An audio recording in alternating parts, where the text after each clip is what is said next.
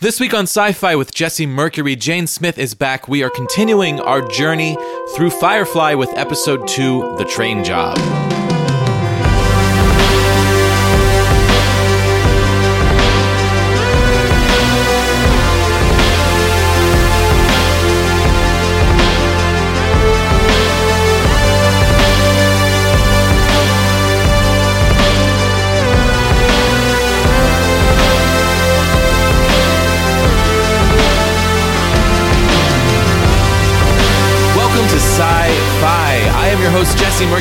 So much for joining me this week. There's a new show on Amazon called Electric Dreams, and it is based off of Philip K. Dick short stories. It's produced by Ronald D. Moore and Bryan Cranston, among other people, and is an anthology show where every week is an individual story based off of a different Philip K. Dick story. So, if you've been listening to the show for a while, you'll probably know that I'm a huge fan of Philip K. Dick. I've read uh, a handful of his novels and a handful of short stories, and I really, really enjoyed a lot of it. So, I've been really excited about this for a long time. I mean, of course, Ronald D. Moore created or co created Battlestar Galactica, the rebooted version, uh, ran that show. He was one of the showrunners on Deep Space Nine. So, he's a, he's a sci fi writer who I am very interested in, who a television writer who I like to you know keep abreast of what he's working on even though i haven't watched outlander and bryan cranston's just a badass and is awesome. So yeah a lot of names involved in this that i was excited about. So i checked out the first two episodes. It was actually hard for me to decide after watching the first episode if i liked the show or not because the visuals were stunning the sci-fi concepts were really interesting and so much about it was so wonderful and gooey and rich and i just wanted to like dive in. But then the end of the first episode really kind of turned me off because it felt so preachy and like out of nowhere and it didn't really say anything and i was just like ah that kind of deflated the whole experience for me but I did watch the second episode and really enjoyed it. It was uh, this really cool post apocalyptic story that I loved. And the ending of that I thought was fantastic and brilliant and really, you know, really engaging. The first episode was actually written by Ronald D. Moore. The second one was written by someone who I didn't recognize. And I'm not familiar with the source material material on either of those two stories. I'm not sure if the title of the episode is the name of the Philip K. Dick story that it was based off or not. I just don't know. I haven't done my research. Uh, but yeah, first episode kind of weird. Second episode really great. And even though the first episode ended strangely, I really liked most of it. And the visuals are incredible. This the concepts are really you know high sci-fi type stuff that they're they're diving into on the show. So so far i'm enjoying it and i'm going to keep watching and i i would definitely recommend watching the second episode. The first one uh, you know i'd recommend it. The first one's worth watching. You've got uh, terrence howard and anna paquin starring in the first episode and I, they're both great and it's just nice to see them do anything interesting. And yeah, I, I, don't know how I felt. I no, I know how I felt. I didn't like the end, but that's that's okay. Still worth watching. Anyway, last week I talked to you about how uh, my one of my dreams for this podcast is to show up in iTunes if you search, for sci-fi to be within the hundred podcasts that they show you because they only show you hundred. And I thought that getting five star ratings and reviews, or just like more ratings and reviews, would be the way to to that path. Would be the path to getting into that list of sci-fi podcasts. I, you know, I, I was basing that off of common sense and just what I've heard from other people about how iTunes works. And I just double checked today to see who was in the top 100 list. I'm still not on there, which is a bummer, but there are shows on there that don't have enough ratings or reviews to even show up as to whether or not they have five stars or not at the very bottom of the list, and a show that has like 127 five star ratings and reviews. And the, the shows that are listed are totally different than last time, and now I'm just completely confused. I have absolutely no idea how I can possibly get my show into that list, which is really discouraging because I thought I was super close to that. Um, I did not get any new reviews since last week's episode, but I did hear from a couple people that they have tried to leave me a review and they don't know how. Uh, so I am a am a PC person. I do not have any iPhone, Mac de- devices. iPhone, Mac. I don't. I don't have any Mac devices, um, so I don't know how this works on iPhones or on Macs or any of that stuff. I know that there's this new Apple Podcasts app uh, that has replaced listening to podcasts in iTunes. They like separated iTunes and podcasts, which used to be in one place, and now they are in two separate places. So my understanding is that if you listen to the show on Apple Podcasts, then that's kind of pretty easy to you know log in and leave ratings and reviews. But if you're like me and you're on PC, it gets a little bit trickier. The only way that I know how to do it is to actually log into uh, my iTunes account on the iTunes software on my PC. So you actually have to download iTunes and log in, create an account, and all that stuff to leave ratings and reviews for podcasts. That's how I've done it in the past for other shows, uh, and that's how I check my own ratings and reviews is to go onto iTunes on my computer. So if you're curious on how to do it, that is the only way that I know how. If you are a PC person, if you know other ways write to me, sci-fi at Jesse Mercury, let me know. Um, all that being said, I'd be very much appreciated to have more positive ratings and reviews for the show. It really helps us show up in search results, I think. I don't know. Maybe not. Probably not. It's very depressing. But from what I've heard, it is vital for, for podcasts to have a lot of rating and reviews uh, uh, on iTunes or Apple Podcast or whatever the fuck. They make it so hard, man. They just make it so hard to like show up at all. Podcasting is a frustrating business. Another great way to support this show and the rest of my content creation is to sign up on my Patreon page to support the show monthly through a financial contribution starting at $1 per month. And there are different rewards for all the different contribution levels. Uh, people who sign up at $2 or more per month gain access to my premium podcast. And I put out a really cool bonus episode a couple days ago called Just Fiction. Uh, so, a while back on the podcast, you may have caught uh, a quick aside at the end of an episode that Amy Simon was the guest on, where we talked about starting our own podcast. We actually did attempt to do that, and we recorded several episodes of a show called Just Fiction that never made it to air. It was a really cool show that both of us really liked a lot, but a lot of things, you know, looking at you, Lyme disease, a lot of things prevented us from getting this show out. So uh, I have a couple of episodes recorded, a couple, literally two episodes recorded that have never seen the light of day. Um, I actually took one of the episodes and released it as an episode of this show. Uh, if you've listened to Amy and I talking about Buffy for the second time, which I think was around episode 78. That episode was actually recorded to be part of this new Just Fiction podcast, uh, and it, it it very much resembled an episode of this show, so it was very easy to cut out a few things and put it out on this show. But I did record with Amy these other two episodes, the pilot episode of the show, and then uh, episode three that no one has ever heard besides Amy and myself, who were there in the room when we were talking. And Miles, my dog, he heard it also. So that pilot episode is now available as part of the premium podcast, and the uh, episode we recorded to be episode three that was never released will be coming in the near future, also on the premium podcast. You can find that and all sorts of more, all sorts of more on my Patreon page, patreon.com slash Jesse Mercury Sci-Fi. All of my links are in the show notes for this podcast, my website, uh, other links. I'm just drawing a blank. But if, if you need a link for a thing that has to do with me, it's probably in the show notes of this podcast. Anyway, it is Firefly time. Get ready for the train job with me and Jane Smith. Here we go. Take my love, take my land, take me where I cannot stand. I don't care, I'm still free. You can't take the sky from me. Take me out to the black, tell them I ain't coming back. The land can't take the sky from me.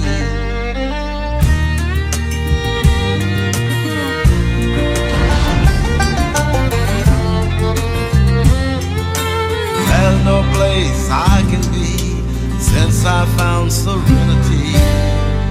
But you can't take the sky from me. All right. Jane's back. Yes. We're ready for for the train job. Oh, we're so excited. The show that was so good, it had two pilots. Two pilots. Pilot number two. Pilot number two. Yeah. Or uh, as people who watched it live know it as the very first episode. Yeah. So for anyone who didn't hear us last time, tell us that story again. so, Firefly. Um, Joss Whedon and Tim Minear made a show on Fox about space and frontiers and spaceships and horses. Basically, um, just everyday people uh, living life out on uh, the edges of terraformed space and taking jobs that they can to survive. You learn their backstory a little bit as you go, but um, the original pilot was pretty dark. Um, yeah, very moody. Very moody. Uh, and Fox was not having it. They said, look, we're taking a chance on you. We want you to do something that is upbeat, that is fun, that's going to bring audiences in immediately and make you really love these characters and, you know, wacky hijinks. Yeah. And Joss Whedon had this idea of something that was just kind of gritty and And grim. grim and lived in and just like, you know, brooding, but to the next level. Yeah. Um, and there was some humor, but it was Yeah. sparse. But it it was it was really about people that were a little broken and Yeah. just making do with the best that they could. Just getting by. just getting by in ev- space every with single horses. day with you know spaceships and stuff. yeah, totally. but um But the network meddled. too it was it was they were not feeling it and they said you know what um we're gonna give you one more chance we haven't officially picked this up yet and let us see it from another angle we want it funny immediately we want Yeah. it to just like make people laugh make people love these characters for how likable they are and not how tortured their souls are Yeah. and uh show us what you can do with something a little bit more upbeat yeah, and the result is the train job. the result is the train job. Very well said. Yeah, uh, Tim Minear and Joss Whedon um, have actually talked about this before. How they had joked about like, what if we just write an episode in a weekend? Ha ha ha! Wouldn't that be funny? and then they got the notes back from the executives at Fox after uh, Serenity uh, parts one and two. Uh, and they were like, "Yeah, no, you need to rewrite this episode right now." Yeah, so they had to do that. So they then had to rewrite it. They had about 48 hours to rewrite uh, a brand new pilot that introduced all these characters and how they came together and their Yeah. roles on the ship and um, just all the little nuances of their inner relationships in one brand new episode and not just a like a whole new pilot, a shorter pilot. Right, This one is a one episode normal normal length. Uh, like 42 minutes or something. yeah, yeah, an hour with commercials. Right. And so he- they really had to cram a whole lot of information into this episode. So you'll see people being called by their titles. Yeah. Uh, um, Kaylee says, "Hey, doctor," to Simon, and he's like, "Oh no, here's my actual name. Just call me Simon." Yeah. and like Simon talking to Miles, like, you picked us up and you Um, Yeah. kept us with you. And Yeah. now what do you want? Or like, like Every Shepherd s- Book has that conversation with someone. Exactly. There's a lot of that happening. Every single character has a brand new introduction. Kaylee rolls out from underneath something with grease on her face. and She's on one of those little rolly mechanic sled things. Uh, so you either get a really quick verbal affirmation of someone's role or you see it. right, um, right, right. Because it's just like bang, bang, bang. They, they got to do it all over again. Yeah. And for me, like the first time I watched this, I didn't know any of that. And I just loved it. I'm like, wow, they're really solidifying who these characters. Right, are. you're like, man, this is great. They're really just Good writing. driving it home. yeah, you know? it It's doesn't feel forced. Like it, it's a very natural attempt to address those notes Mm-hmm. uh, and still make something that reflects. I think still reflects Joss and Tim's original vision of Yeah. what the show could be. I think they were just forced to kind of speed up and bring Yeah. these character, bring the characters a little closer together and a, to a little more happy of a place, probably faster than they would have wanted to, Mm-hmm. Yeah. and like naturally because they were gonna work their way towards you know towards happy. yeah yeah, but you always got to look out for that on a Joss Whedon show if someone gets too happy they uh Oh, yeah. You're tend to get caught have or misfortune or or, something. their loved ones are mysteriously killed or Yeah. whatever yeah. But yeah so you see all these new reintroductions of characters um, which when you're watching it on the in the proper order um, it feels natural which i really appreciate I agree, like you were saying um, like when you read books and you, you read sequels or whatever down the line in a series and the author has to somehow reintegrate the plot that Yeah. you already know That's hard. with the assumption that someone picked up this book completely out of order and they just have to you know jump on Right. like the wagon and f- figure out what's going as they go sometimes they do it very well and like with respect for the audience because they figure that you're smart and you can figure it out Right. and sometimes they just regurgitate it in such a way that's so annoying I know I hate that.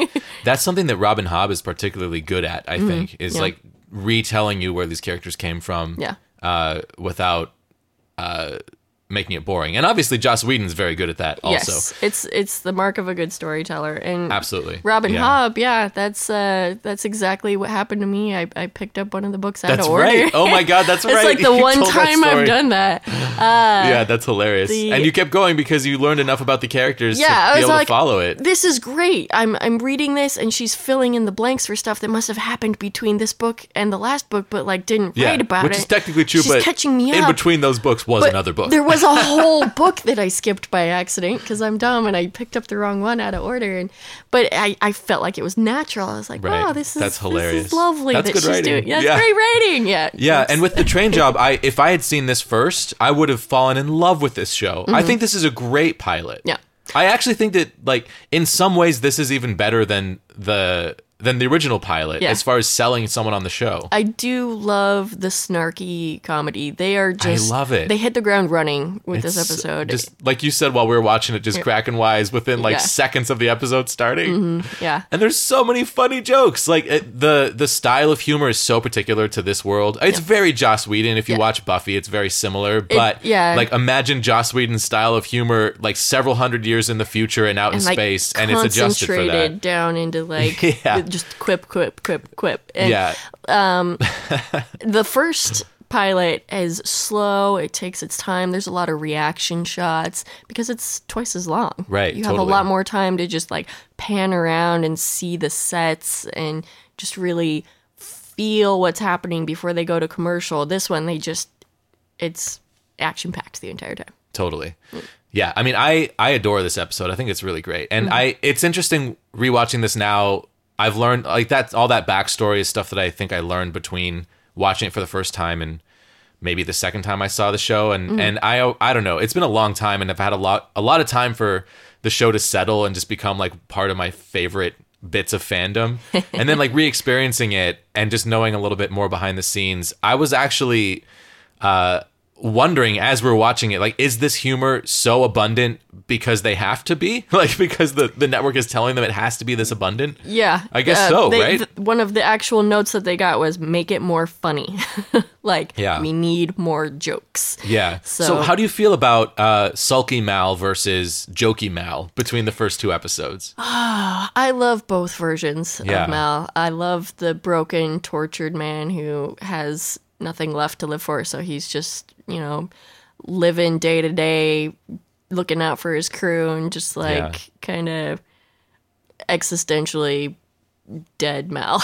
yeah. but uh, I also love snarky, sardonic, like quips with everybody. Has a a really like biting humor with everybody he talks to. I, Yeah. I love both versions, and I can't I can't choose. He's he is both, and He you is, see yeah. it throughout the series that he he kind of alternates between a guy who deals with the pain with humor and who at other times is just so completely uh, just like broken inside Yeah. that he he doesn't really know like he he walks the moral compass of both sides he'll he'll kind of flip-flop at various times and i love the whole package Yeah. And you know what's, I, I agree with you. And I think what's cool about the way that this is written is that uh, it really just feels like the first episode was Mal on a bad day, and this episode is Mal on a good day, where he's in a good mood. yeah Like he took his Quaaludes that morning and he's feeling good. Uh, and it feels like the same person just on different days. And like, Yeah. you know, I like I got really grumpy last night for no reason and I was no fun to be around. yeah humans. And humans today have I'm feeling better. And like that Different that was days. yesterday, you know, and Exactly. today is today. That happens to people. Exactly. And and I love that they were able to do this reboot of the introductions for everyone and it feels like the same person. So even Right. if you watched Serenity and then you watch The Train Job, it doesn't feel out of character. It just Right. feels like Just they're on a different day. day. Yeah, he's Yeah. just he's just having a nice day. And I think that the the whole subplot of it being Unification Day and Mal like purposefully looking for a fight on Unification Day Mm-hmm. Yeah. kind of sets up why he's having a good day. Like I mean that should be a bad day for him, you know? Mm-hmm. Right. But he's not the type of person to like sulk for the reasons you'd expect. He Yeah. sulks for completely different reasons.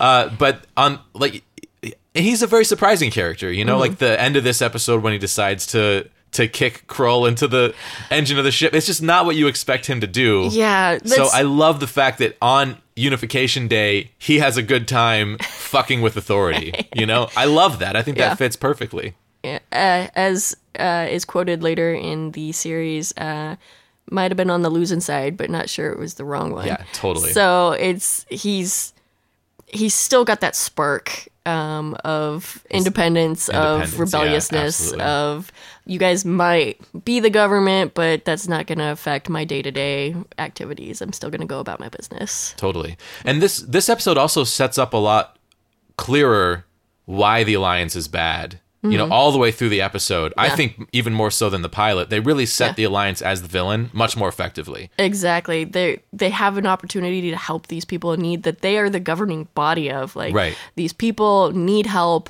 and they are there and they just say why? Why why should we help you? Right. The like it's a waste were of our time. the medicine is stolen and then it, it comes down to like the people who are supposed to deliver the medicine and the people who stole it needing to help and Mm-hmm. Yeah. only the people who stole it are willing to help Yeah.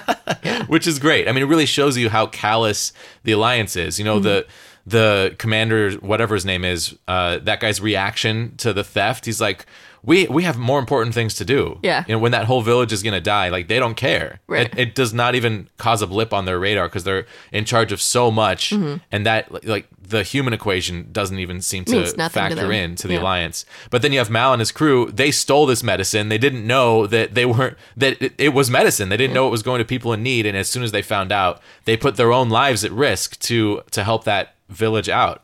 Or town or i don't know what to call it. Place Uh Paradiso. paradiso I, I do know what to call it i know the name of the place yeah Yeah, they used a great little uh, gold mining town a couple hours north of LA for that shot, and that was that was really great.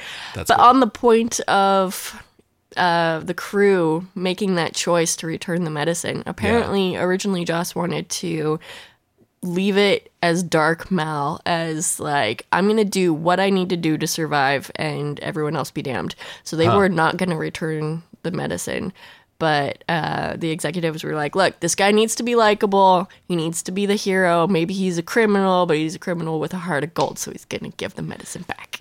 yeah, this is fascinating to me because whenever you hear about network notes, it's always like, man, I wish they would have let that creator do what he wanted. Mm-hmm. But in this situation, I feel like the all all those notes are are think it things that I like. I think it was the right call for the, I mean this is the first thing that people are seeing Yeah. and they need to know that this is actually a good guy like he's got questionable choices that he makes all the time but when it comes to the little guys getting hurt he's going to look out for them Totally. Yeah, if there's someone who can't protect themselves and he won't let them be taken advantage of. yeah And- or at least he won't be the one taking advantage of them Yeah, totally. And I think that that speaks to the like being a brown coat. The whole idea of that is that Mm-hmm. this government like wants to take over and take advantage of us and Yeah. that shouldn't be allowed. Right. And and he's on the side of, you know, let us govern ourselves. Right, because the alliance doesn't care about the outer planets and their needs. Like, Right. As as we talked about earlier, it's just these people out on the rim taking care of themselves and government interfering occasionally, but not actually Yeah. helping. Right. Yeah, you know, you lent me a bunch of comics last week and I read a bunch of them. uh, and uh, first of all, you lent me uh, Buffy season 8, the first two volumes. Yeah, for Fan- anyone who's who's absolutely uh, fantastic. looking for more Buffy and hasn't turned to the comics yet, do it. Yeah, the first volume I liked, but the second volume is all about Giles and uh, and Faith, and it's wonderful. It was so fucking good. I loved it. Yeah, we should probably do a podcast on the comics On season eight, On season when eight, I finish it, absolutely. because I have thoughts and feelings. I would love to. So yeah, go read that. But then you also lent me uh, the f- like the three volumes of Serenity comics, Mm-hmm. and I'd read two of them before, but it was so long ago that I'd forgotten. And I actually really liked it this time. Like the Yeah. first time, I felt iffy on it. Uh, I don't remember why, because I really enjoyed it this time. Um, I think I think my expectations were too high as a kid. Like I needed more Firefly Yeah. desperately, and this was not good enough for me. It was not enough. But now, as an adult, like expecting to not like it, I'm like, oh, this is fun. I like this. Yeah. Like it's not. It doesn't have the depth of the show, and I think that's why I was disappointed, maybe. But it, but it's fun, and the characters feel like they're there, and Yeah. it's just great to have a little bit more. You know, Right. just a little bit more is all I need. One more day, just keep on flying. Totally. but anyway, so there's a description. Actually, let me read this. The comic is literally sitting right next to us. So th- this actually phrased the alliance in a little bit of a different way than I had thought. Um, at the beginning of the comics, it has this little like like before the comics start in all the collections, it has this little write up Little to kind of ex- explain what's happening. It says, After the Earth was used up, we found a new solar system, and hundreds of new Earths were terraformed and colonized. The central planets formed the Alliance and decided that all the planets had to join under their rule. There was some disagreement on that point. After the war, many of the independents who had fought and lost drifted to the edges of the system far from Alliance control. Out here, people struggle to get by with the most basic technologies. A, sh- a ship would bring you work, a gun would help you keep it. A captain's goal was simple find a crew, find a job, keep flying. So, what I hadn't thought about is the fact that uh, the Alliance decided for everyone else that they were going to be in control. Like Yeah. the the like humans spread out through this new solar system, and then the alliance said, "Well, we're in charge." Uh, after these people had terraformed all these other planets, Right. And they kind of just seized control. yeah, totally. It was That just like a like a em, uh, imperialistic takeover of the galaxy. Exactly, exactly. Which, you know, that much power is is sure to corrupt. Right. Um, that blurb that you just read, we actually talked about briefly last time. It's the snippet that you don't see on the DVD, but that they Oh. said on TV because they showed him out of order and they Oh. had to tell audiences what the hell is happening because That's it was too interesting. confusing.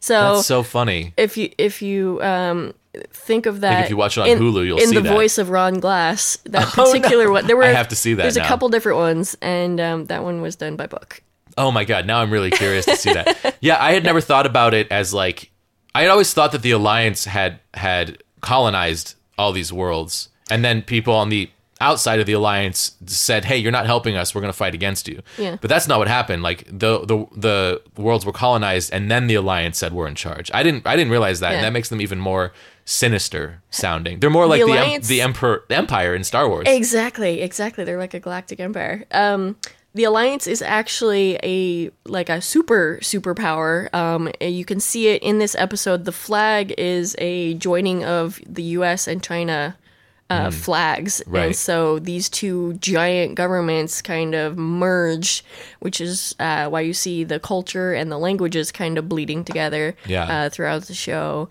And they uh, together took over everything and Yeah, yeah, decided we need the whole verse we need the whole verse. yeah yeah, it's cool. I mean, it it helps put everything in perspective a little bit more. Because for me, when I'm watching a show or enjoying a story of any kind, if there is a villain, Mm-hmm. I will enjoy it so much more if you tell me why they're bad. You know, Yeah. and and it makes sense to me, and I understand why I need to resist this group. And Yeah. you know, of course, like I'm on Mal's side no matter what because I'm watching this show and he's amazing. right he's such a great character and Yeah. there's really even when he's being bad you know and like kicking people into uh, engines to Yeah. be chopped up into little bits like you're still rooting for him like he's still the plucky hero Right, and totally. like you But he's also so just. Like he's on the side of of true justice when Right. the galaxy itself is not. Yeah. And that just makes it so much more satisfying. I mean, for me, I, I get these really intense moments of pride when I watch this show. It's like I'm on his side. Yeah. Mm-hmm. You know, when he goes to take the medicine back at the end and he has that moment where you're not sure if the sheriff is going to arrest him or Right.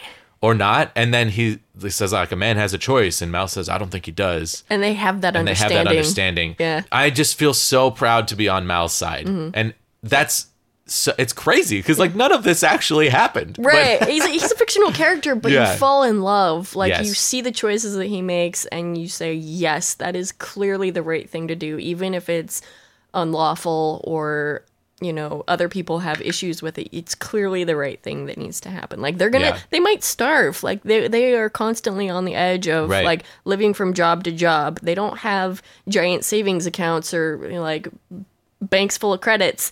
They have whatever the next job is, and that's what keeps them flying. And by giving up on this, like there's a really good chance that they're to suffer.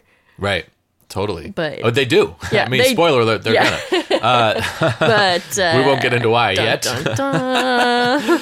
Yeah, and that's part of another part of like why rewatching this is such a rich experience Mm-hmm. because so much of what's going to happen later in the season is laid out for you early on. Yeah. Every time Kaylee mentions that thing that's going to go bad with the ship, Yes, I love you point that- that out every time. It, and. I'm like, oh my god, you're right. Totally, it's so good. So for people who haven't seen the show, um, Out of Gas is my favorite episode. Me For, too. yeah, for people who have seen the show, you probably understand why. Right. Um, but That's the high watermark for me. Is yeah, Gas. that is like the pinnacle, like perfection of television for me is Out yeah, of Gas.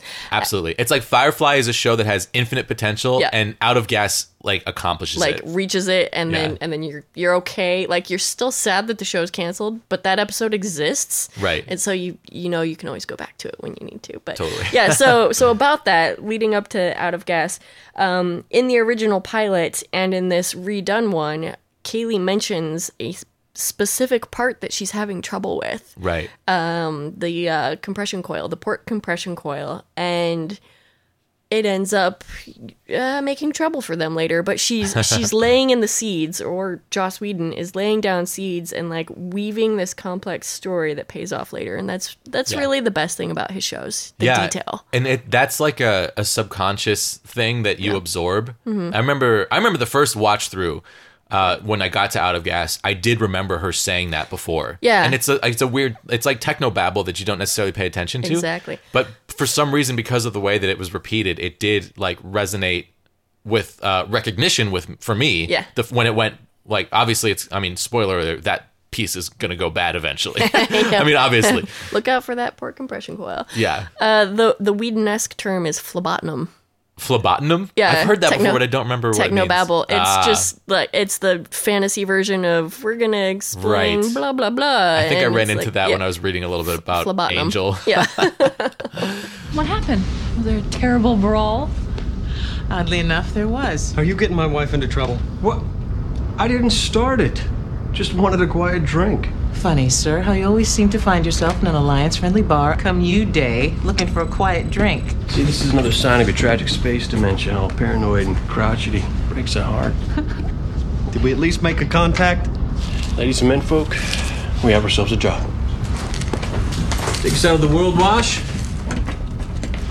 Got us some crime to be done. There's like a bunch about this episode I want to talk about. Let, but let's start with the first scene with them in that uh, bar, like the Alliance friendly the bar. alliance friendly bar. So you start off inside, like it's an interior shot, and it's kind of like smoky, and everyone's wearing clothes that could potentially be present day or maybe past. Like you don't know. Yeah. This is the very opening scene, and you're not sure what what time frame is this. Right. Like what? Where are we? When are we?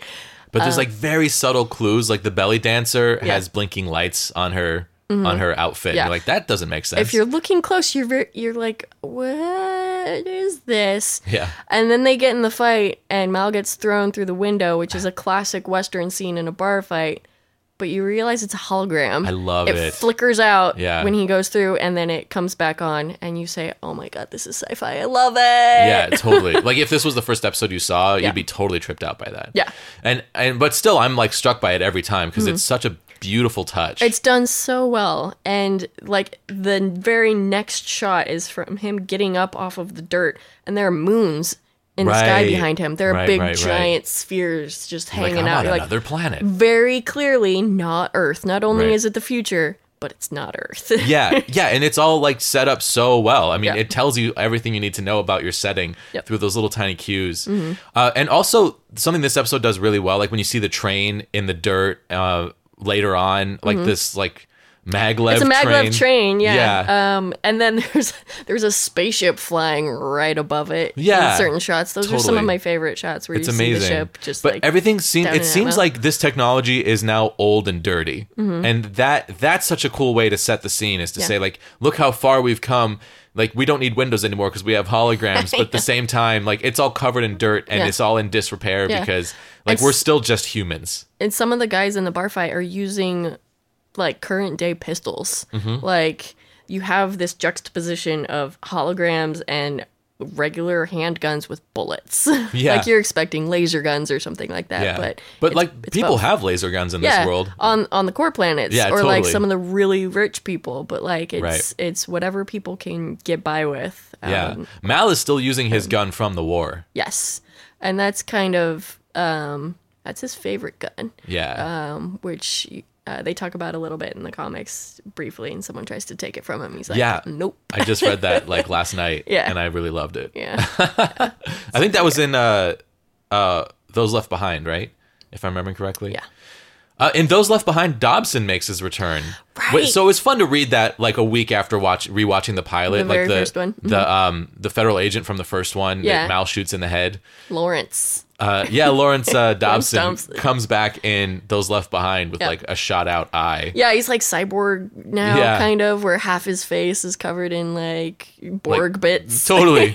uh, but yeah, I that and it's a sh- it's only like three issues long. That story. It's pretty arc. quick, yeah. And it's it's really fun. I like Yeah. that one a lot.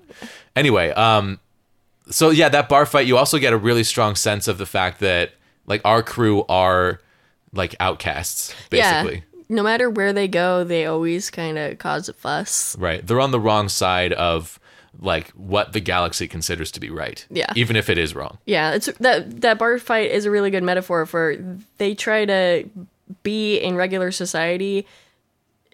It doesn't work out. They clearly get chased away and they have to jump on their ship and leave. Yeah. Like that spaceship is their haven Yes. from the rest of the verse. They Totally. they have nowhere else to go that they can be themselves. Yeah. And then as a viewer, it just makes you want to go with them because Yeah. the rest of the verse seems like shit. Right, like you you don't care what's going on down on this little crappy moon. You want to get on the spaceship and go find out what's happening elsewhere. Totally. Yeah. Yeah. Fo- follow the uh, scrappy heroes. Yeah. So I I, I love that scene. Um Mm-hmm. and then the next thing that really sticks out to me, like there's some really great character building, but then they they go meet Niska, who gives them the job. Yeah. Uh and that character is miraculously evil. I know. Like it's it's like a magic trick. You have reputation.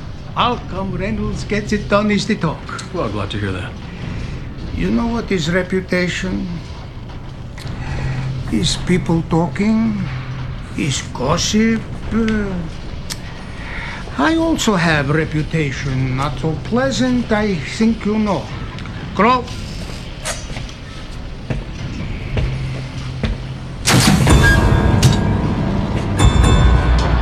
Now for you, my reputation is not from gossip. You see this man, uh, he does not do the job. I show you what I do with him. And now my reputation for you is fact, is solid. You do the train job for me, then you are solid. So uh, I mentioned that one of my uh, World of Warcraft characters when I played many many years ago, uh, back in my day, um, I had an undead uh, warlock named Niska, and he was just like weazened and just oh, it was great. It looked just like him, and just so evil. It's so funny. I don't know. I don't know how anyone acts so well. Like that guy playing Niska. he Does it really well. It that's either who he actually is, Mm-hmm. or like they traveled to the future and found the real Niska and brought him back to be on the show because he, that he's so real in that does part. it amazingly well and and not just the actor but the like the props that are in his little The office.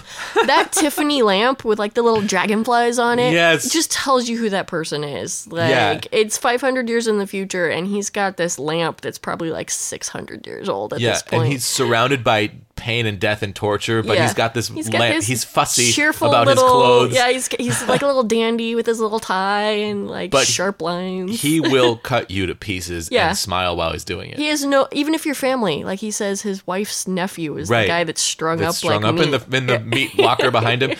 And when he opens the when he has uh it's Krull, right? That guy's Krull, name? yeah, when he has Krull. Oh yeah. When he has his henchman open up that locker, he doesn't turn around to look at the locker. He looks at Mal to see his reaction and he's smiling. right, he's And getting it's a brilliant choice. pleasure from the sadistic just moment of like, Yeah. you, you see what I might do to you? Yeah, I'm just gonna drink in your your par- uh, terror, your Yeah. pain. Yeah. He obviously gets off on on mutilating other people. Like Yeah. it's all he wants is to hurt others. he's clearly a sadist. Absolutely. And Yeah. he's he's one of the most despicable like characters I can think of. Mm-hmm. And I again like, you know, seeing the show for the first time I'm like, wow, they really really doing it with this show. it's This is dark. gritty. Yeah. Like, yeah, this is this is episode one for some people, and you immediately see torture and like mobster dude and like what happens when a job goes south. Yeah. And, like this is this is their life. The yeah, like the show has a, a real violence in it, mm-hmm. and it's not an overly violent show by any means. No. but but when things get violent, they have a tendency to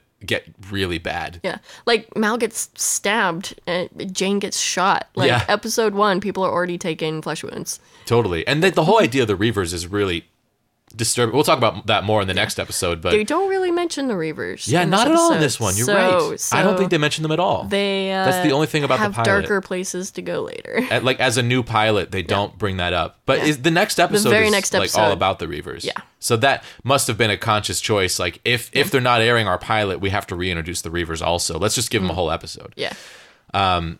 Yeah. So I mean, I like Niska like dis- is disturbing and disgusting, but like as a character presented on screen, I think it's so well done, and I really love it. And I I it's one of those like evil people that I just really enjoy. exactly. Scene. I know exactly what you're talking about. He's just so fun to hate. He's got this twinkle in his eyes. He does. He has a evil like, twinkle. grandfatherly, like Santa Claus kind of look in his eye, and while he's hurting people. totally yeah so they so he wants them to go steal something off this train he doesn't tell them what it is Mm-hmm. Doesn't hence the 'em. train job yeah. uh and he shows them that little magical map I know. I lo- like th- this is old hat for CG now, but um, Zoic, which is the company that they used for all their effects, they did such a good job back Yeah. in the day. Yeah. Um, some of those shots were really hard. You saw. Uh, in the first pilot, Badger actually holds up a piece of paper that's moving that has uh, images on it, and he kind of like waves it around. Yeah. that was so hard for them to do back then because it wasn't like nailed down and the camera not moving at all. They had to match it wow you see one moment in the train job where the CG is like ever so slightly off, and if you weren't looking for it, you probably wouldn't notice it. But Yeah. when the train pulls up to the station at Paradiso, um, uh, the only train that is or the car that is really there is the one that they step off of. So there's one little train car. The rest are digital, and the camera pans off to the left a little bit, and you see the match move is not 100%, so the train Right. cars look like they bob up and down a teensy bit. yeah you pointed that out to me this time Yeah. i'd never noticed it before You could pretend that it's because it's a maglev train, and because maybe it's just like cargo is being unloaded, and it's maybe the train is moving around a teensy bit because it's not as heavy. But yeah sure, yeah that was intentional, folks. You Yeah. not a bug. So what was the whole i mean the whole idea of the train job it's like really exciting they do go on this train heist and it's very exciting Yeah. do you think that was also part of like the network notes is we need you to do, have some like really exciting action beats, Some thrilling heroics. some thrilling heroics Yes. yeah, absolutely. Um, they wanted um, immediately to know that these guys are criminals. They're doing a Yeah. heist. But also um, have it be funny, have them be cracking wise the entire time, and um, shorter, more compact. Like they didn't get another two hour episode, but it Yeah. had to have all of those elements um, right out of the gate. I wonder if there was a note that said we need more thrilling heroics because Jayne says time for some thrilling heroics. Maybe, maybe they stole that line directly. I don't know, but it's it's one of the more uh, quotables uh, Yeah, that you'll totally. see pop up uh, in the brown coat community. yeah. This episode has a few of them actually. I can't remember now, but there was Mm-hmm. Yeah. several things that like I don't know. Yeah. You hear a couple shinies, you hear You hear lots of Chinese. Um, you do hear them speak a lot of Chinese. Some of Yeah. the more fun things. Um, space monkeys, I think. Uh, Mal says to was it monkeys? was it mon- Space monkeys? Some terrifying space monkeys. Yeah, Talking about the engine. Yeah, totally. yeah. Yeah. I love I mean I stuff. Mm-hmm. love the train heist. I just think that what they accomplished on whatever budget they had is kind of miraculous. and it looks beautiful. The Yeah. few shots that you see of Serenity actually swooping down and like getting right above the train into position with this desert brush going past, and Yeah.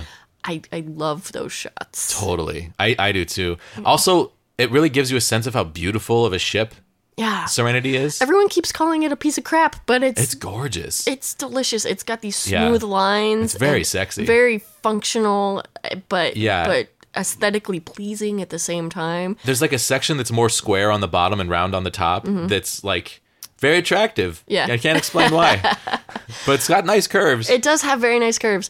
Um, Loni Peristere, who um, was the lead over at Zoic, who did all the shots, said that he wanted to make a section of the ship because they actually like did the design of the ship, um, where the like round back part or like cargo bay bit would actually come off like a like a shipping container, and so they could switch it in like pull it out with the cargo in it and pop a new one in. Oh. Um, but Joss Whedon said no because like this is their home. You're Right. not going to be switching out pieces of it and like Yeah, taking it away. Like this is their baby. Nothing's going to be taken off. totally.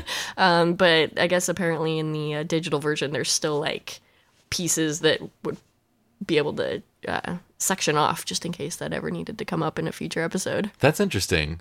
Like like the Millennium Falcon, the the prongs on the front were supposed to uh, go into like cargo to push cargo around. Ah, Okay. There's like almost stuff like a little forklift. Yeah, totally. Which we might see some some of that in the new Han Solo movie because Yeah. we're gonna see a young younger Millennium Falcon as well as like young Han Solo. Shinier. Yeah, totally. Uh, but it's so cool to find out that like sh- ships have things you never knew about. Like the Right. Enterprise, uh, we see it. The Enterprise E in Insurrection has this like captain's, um, like yacht on on the bottom of it. Oh, like his own little shuttle. Yeah, Yeah. Mm-hmm. and apparently there's one on the Enterprise D also, and I I could like point out to you where on the ship it is, like the bottom of the saucer section. Uh, anytime they show like the the full ship, Yeah, but like they never showed that, you Yeah. know, on on Next Generation. It's really really interesting. I, I love the like little details. Yeah, um, that you totally. find out from the people who made them. Like Yeah. that little saucer over there is actually That's the for- captain's yacht. These little bumps are the escape pods. you know? Exactly, yeah. There's actually an aquatic bay on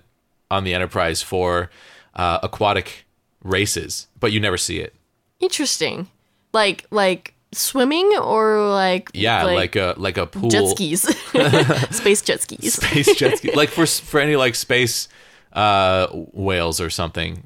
You know, not yeah. uh, Something like Oh. But, that, like, like, aquatic aquatic creatures. species, creatures that need to Okay. live underwater. They have like an aquatic bay. I, w- I would believe that like they're they're scientists. Like I would definitely believe that they have areas for species and Yeah, specimens that they're examining. But interesting. Yeah. I uh, my thought was like, why not just create it on the holodeck when you need to? Yeah. But what if that failed? Everyone's dead. yeah, that's that's no good. Yeah, Like um, that scene in Passengers where the pool, which Oh, yeah. seems super luxurious on a spaceship, Yeah. and uh, Then then the gravity. oh my god. it's like my favorite part of that movie. Yeah, we saw that together. We did. I yeah. I did a. It was my uh, birthday. That was a couple bef- years ago. That's right. It was so much fun. Yeah. Uh, I did a solo episode about that before I'd convinced you to try podcasting with yeah, me. yeah, I just It took me a while to get you in here. yeah, I I don't like to hear myself talk, but Well, other Fire- people do. thanks, folks. I do for sure. Thanks, interwebs. I appreciate you listening. It's really this is really exciting to me to do this project with you. Like we're doing all these episodes because you know so much, and it's like a lot of stuff that I want to hear too. Yeah. You know, I don't know a lot of what you know. It's really exciting. Yeah, I uh I don't know. I'm an information pack rat. I don't necessarily like get on forums and chat with people about my love, but I I do love sharing tidbits that I've gathered Yeah. over the years. You're something that defines you is that you want to like your life goal is to be a librarian, Yeah, I and uh, it's it's just that's so cool. It like I want to spread information. Yes, totally, totally. I love it. Mm. Uh, okay, so they go on the train job. They find out. Well, we have to talk about the like the train car full of the federal agents. Oh, yeah, the chickens. But It's it's, so chickens. like those are you know altered versions of the costumes from Starship Troopers. Yes, and it looks like a casting call for Starship Troopers very when they walk in recognizable. there. Yeah, yeah. Uh, Mal and Zoe open the door, and then it's just like one of those reaction shots. Huh yeah, like what are we we clearly just walked into something we were not expecting and you're reminded when they're on this gritty like all the other cars are dusty they're full of people in like homespun uh, outfits and like chickens walking around and they're sitting on overturned apple crates and then they walk into this one car that's like a platoon of alliance soldiers in Yeah. their purple belly stormship trooper costumes and it's like oh yeah by the way it's it's also a little bit sci-fi yeah. By the way, we couldn't afford new costumes, so we're using these again. this is a tight budget we Yeah. had to reshoot a whole episode yeah, it, it is literally the costumes from Starship Troopers. Like Yeah. they they put new patches or something on them, but it is they're like, basically the same Yeah, they. I mean, the same production company made both things, and they, They- just used them. Yeah, that just LA is full of prop warehouses, and they just said, "Well, we'll just go pick those up because no one will know, right? No one saw that other movie, Yeah, no one who watches Firefly will have ever watched Starship Troopers, obviously. obviously." Except for everyone, you know. like, raise your hands if you've seen Firefly and you haven't seen Starship Troopers. Actually, Oh, okay, I we found ha- one. I, I am one. I don't know what it is. I just haven't seen it. Um, uh, Yeah, I mean, I, there's a lot that I haven't seen, but I have seen Starship Troopers. Okay. Like, uh, I just watched uh, Ender's Game for the first time yes- yesterday with Ryan. I'll be putting an episode out about that as well. Yeah. Probably before this comes out. I don't know. We'll figure it out. Ender's Game and that whole series is one of my favorite book series, like of all time. Yeah, Um, me too. We talked about that a little bit. I, Yeah. I reading those the Ender quadrilogy, not the Bean series for me because I I stopped halfway Mm-hmm. The through the second books, one. Yeah, Uh, but the first four I just adored Mm-hmm. when I was younger. I've been thinking about whether or not I should reread them, but I don't know. Did you see the movie? What did you think of the movie? Um, I did see the movie and I thought it was fine. Yeah, but like nothing about it actually struck a nerve like i didn't feel connected to any of the characters it was just like yeah. this is something from my childhood that someone else threw together and it's very shiny Yeah, Ryan and I felt the same way. Uh, last week, I guess, was when that episode will have come out. If I know what I'm doing at all. Um, yeah, we felt the same way because it felt like a highlight reel of the movie of the original book yeah without, you there's know, no soul to it, It yeah, was without just, like, connecting you to the characters at all. It was it was depth. missing. Yeah, but I loved I loved the visual representation of things that I love from the book, Mm-hmm.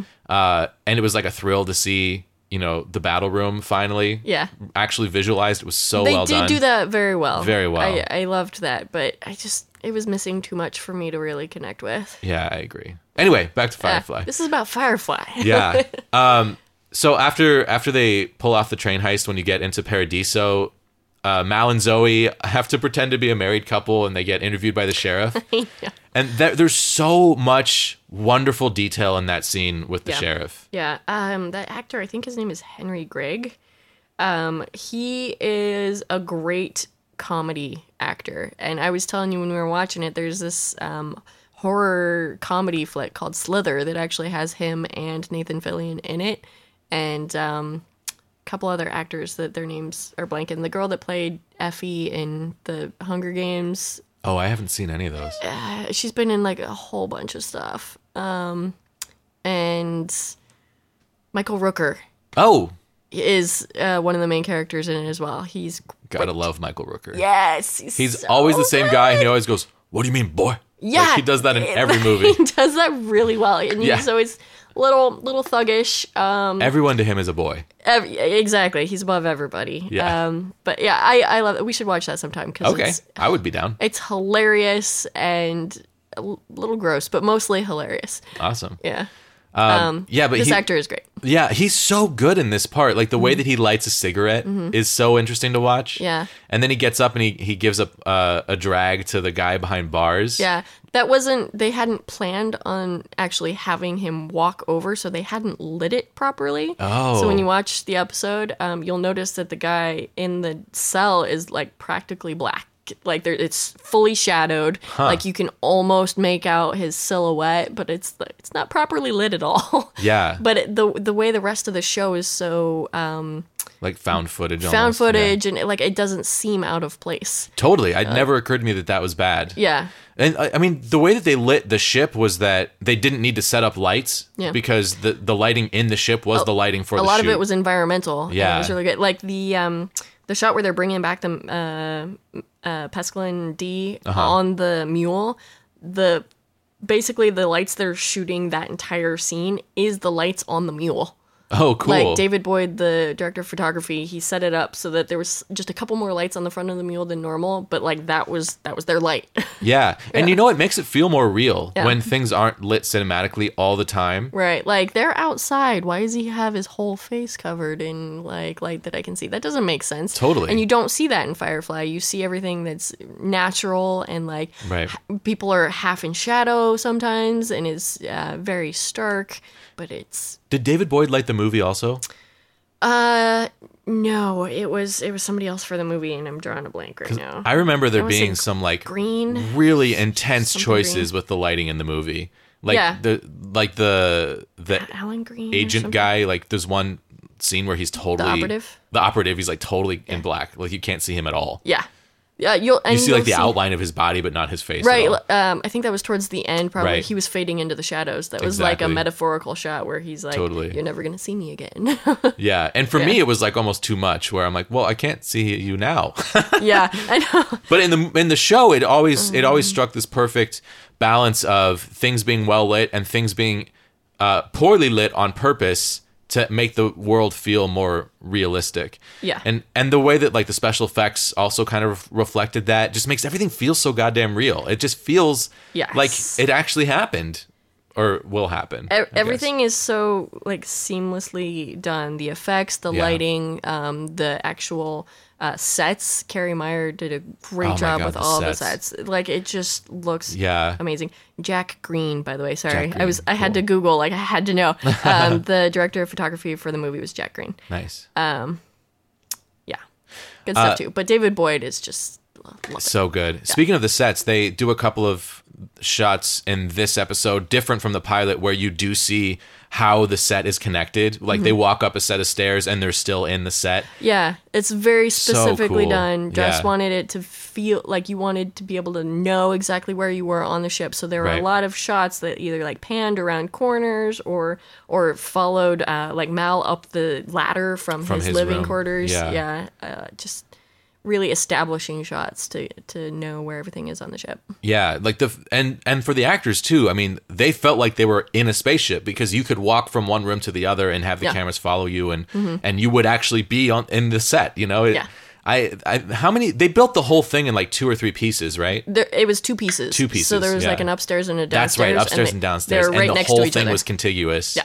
very cool. Yeah. I, I really, I, that's that's something that I, I that makes me feel like the actors are all just playing make believe when they are in this show, and all Mm-hmm. of them seem to be relishing the opportunity to to make believe together and you Yeah. can feel that when you watch it and it adds this level of depth to everyone's performance to every moment of of footage that's like on screen in Mm-hmm. Yeah. in the ship Everybody's and it's part of like what really really really appeals to me about this show Mm-hmm. and something that i wish i could see more often in other shows i just miss it Yeah.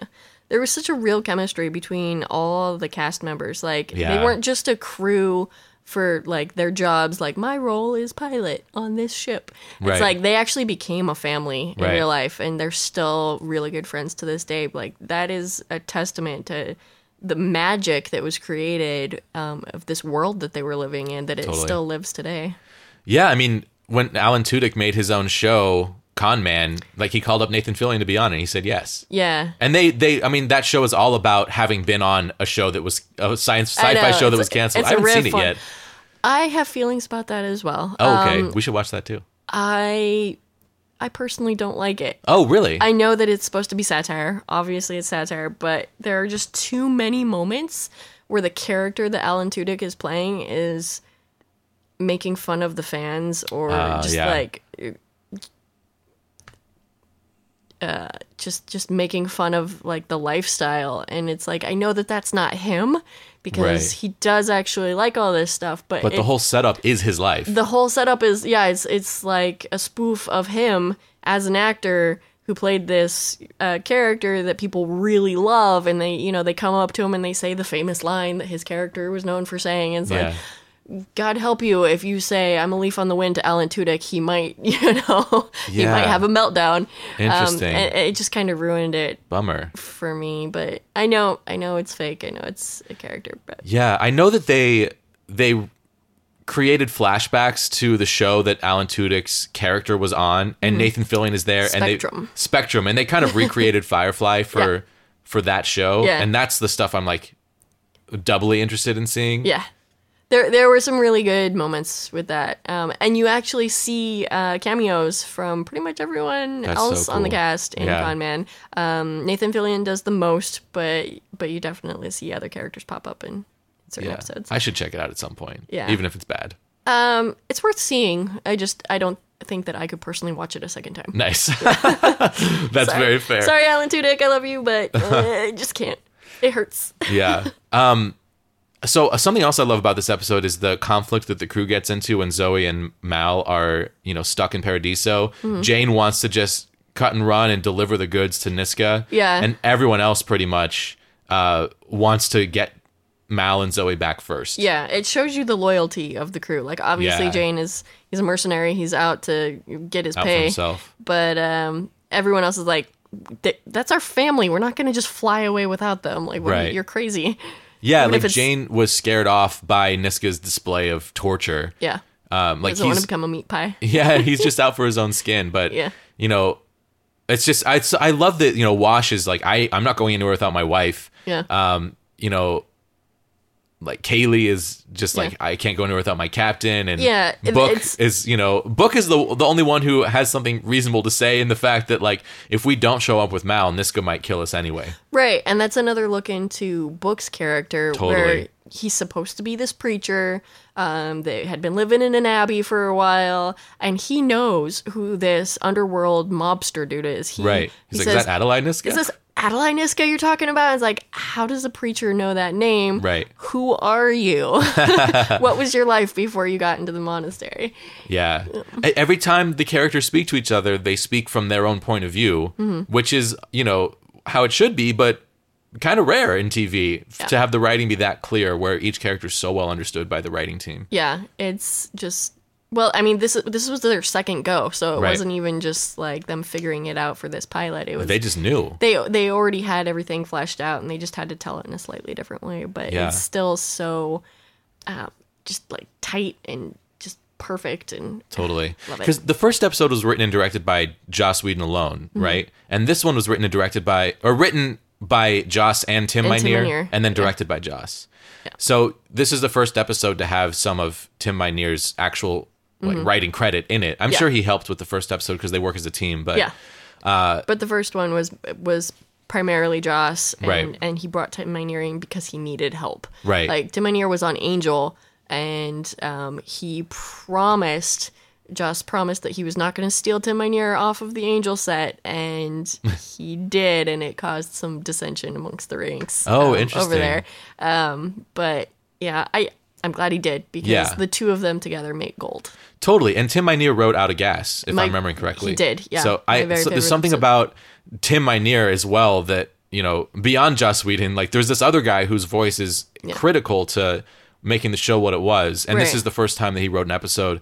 And I I just, you know, I, it's the combination of those two voices together that make this truly Mm-hmm. magnificent in my point of view. Yeah, I agree. They are so much stronger together than Yeah. either one of them because they kind of play off of each other, and it's, Yeah.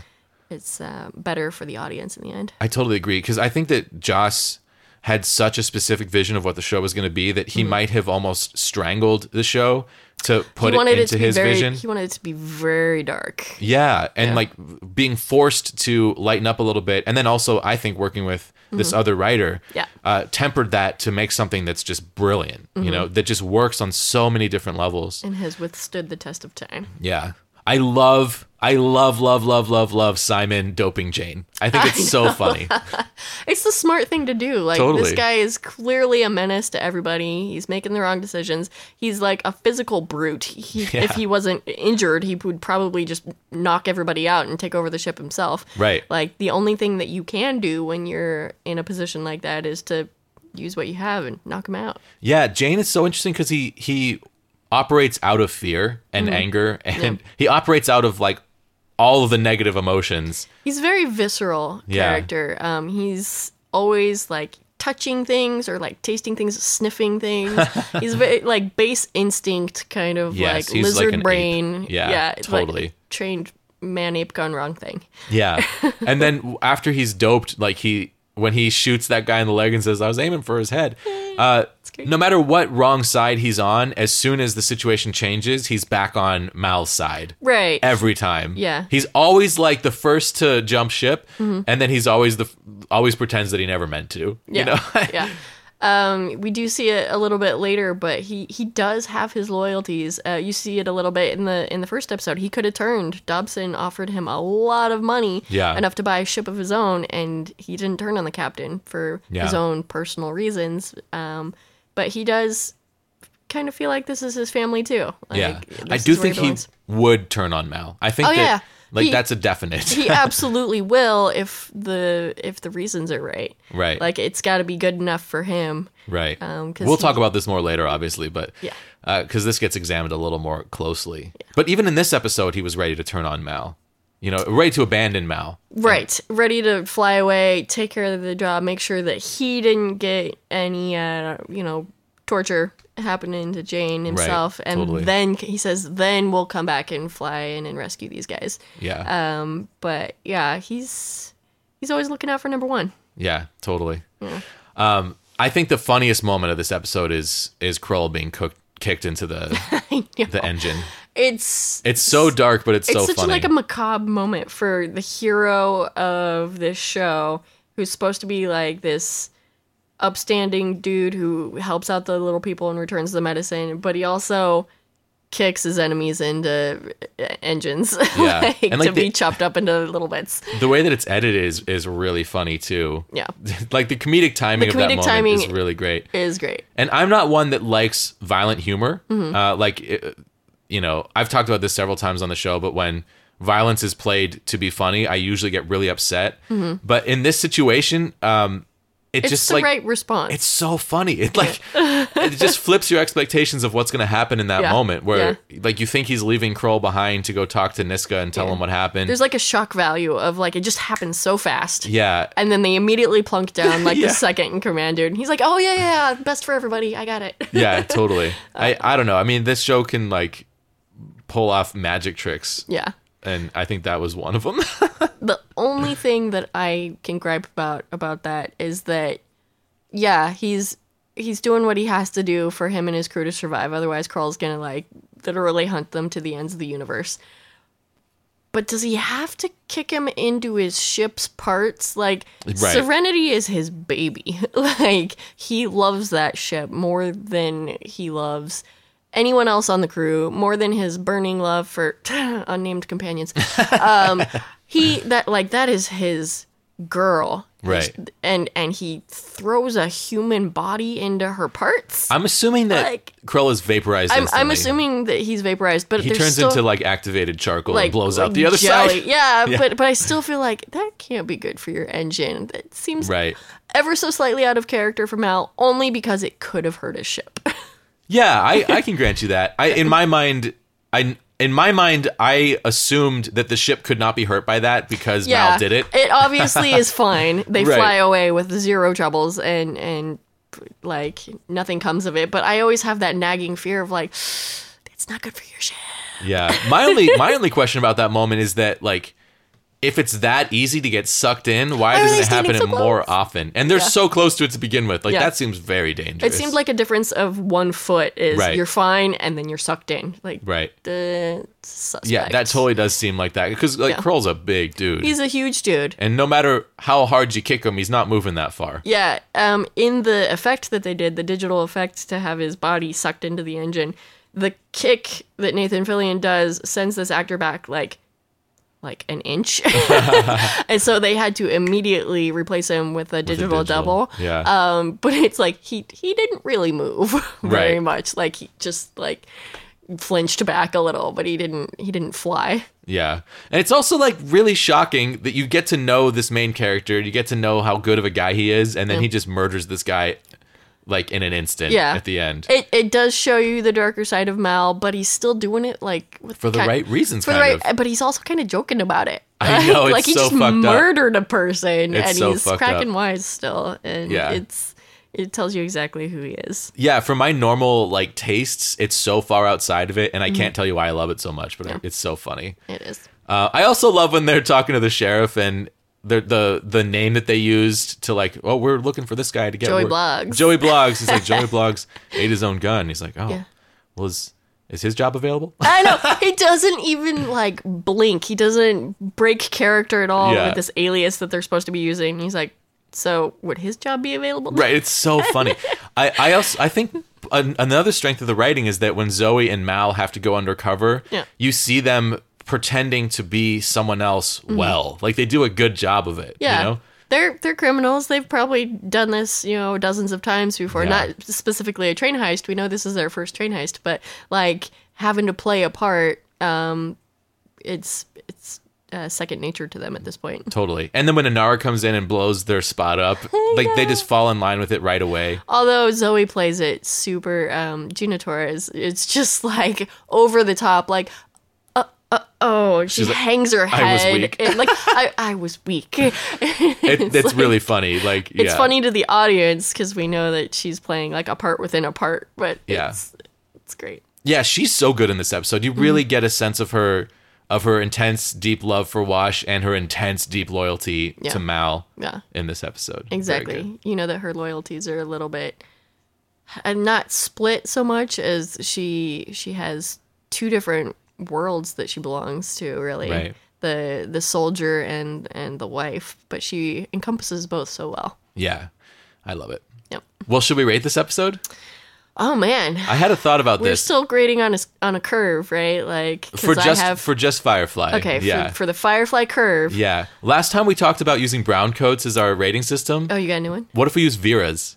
Oh yeah. Yeah. Yeah, my very favorite gun. Yes. Like how many Vera's do you give this episode? Ah, um, okay.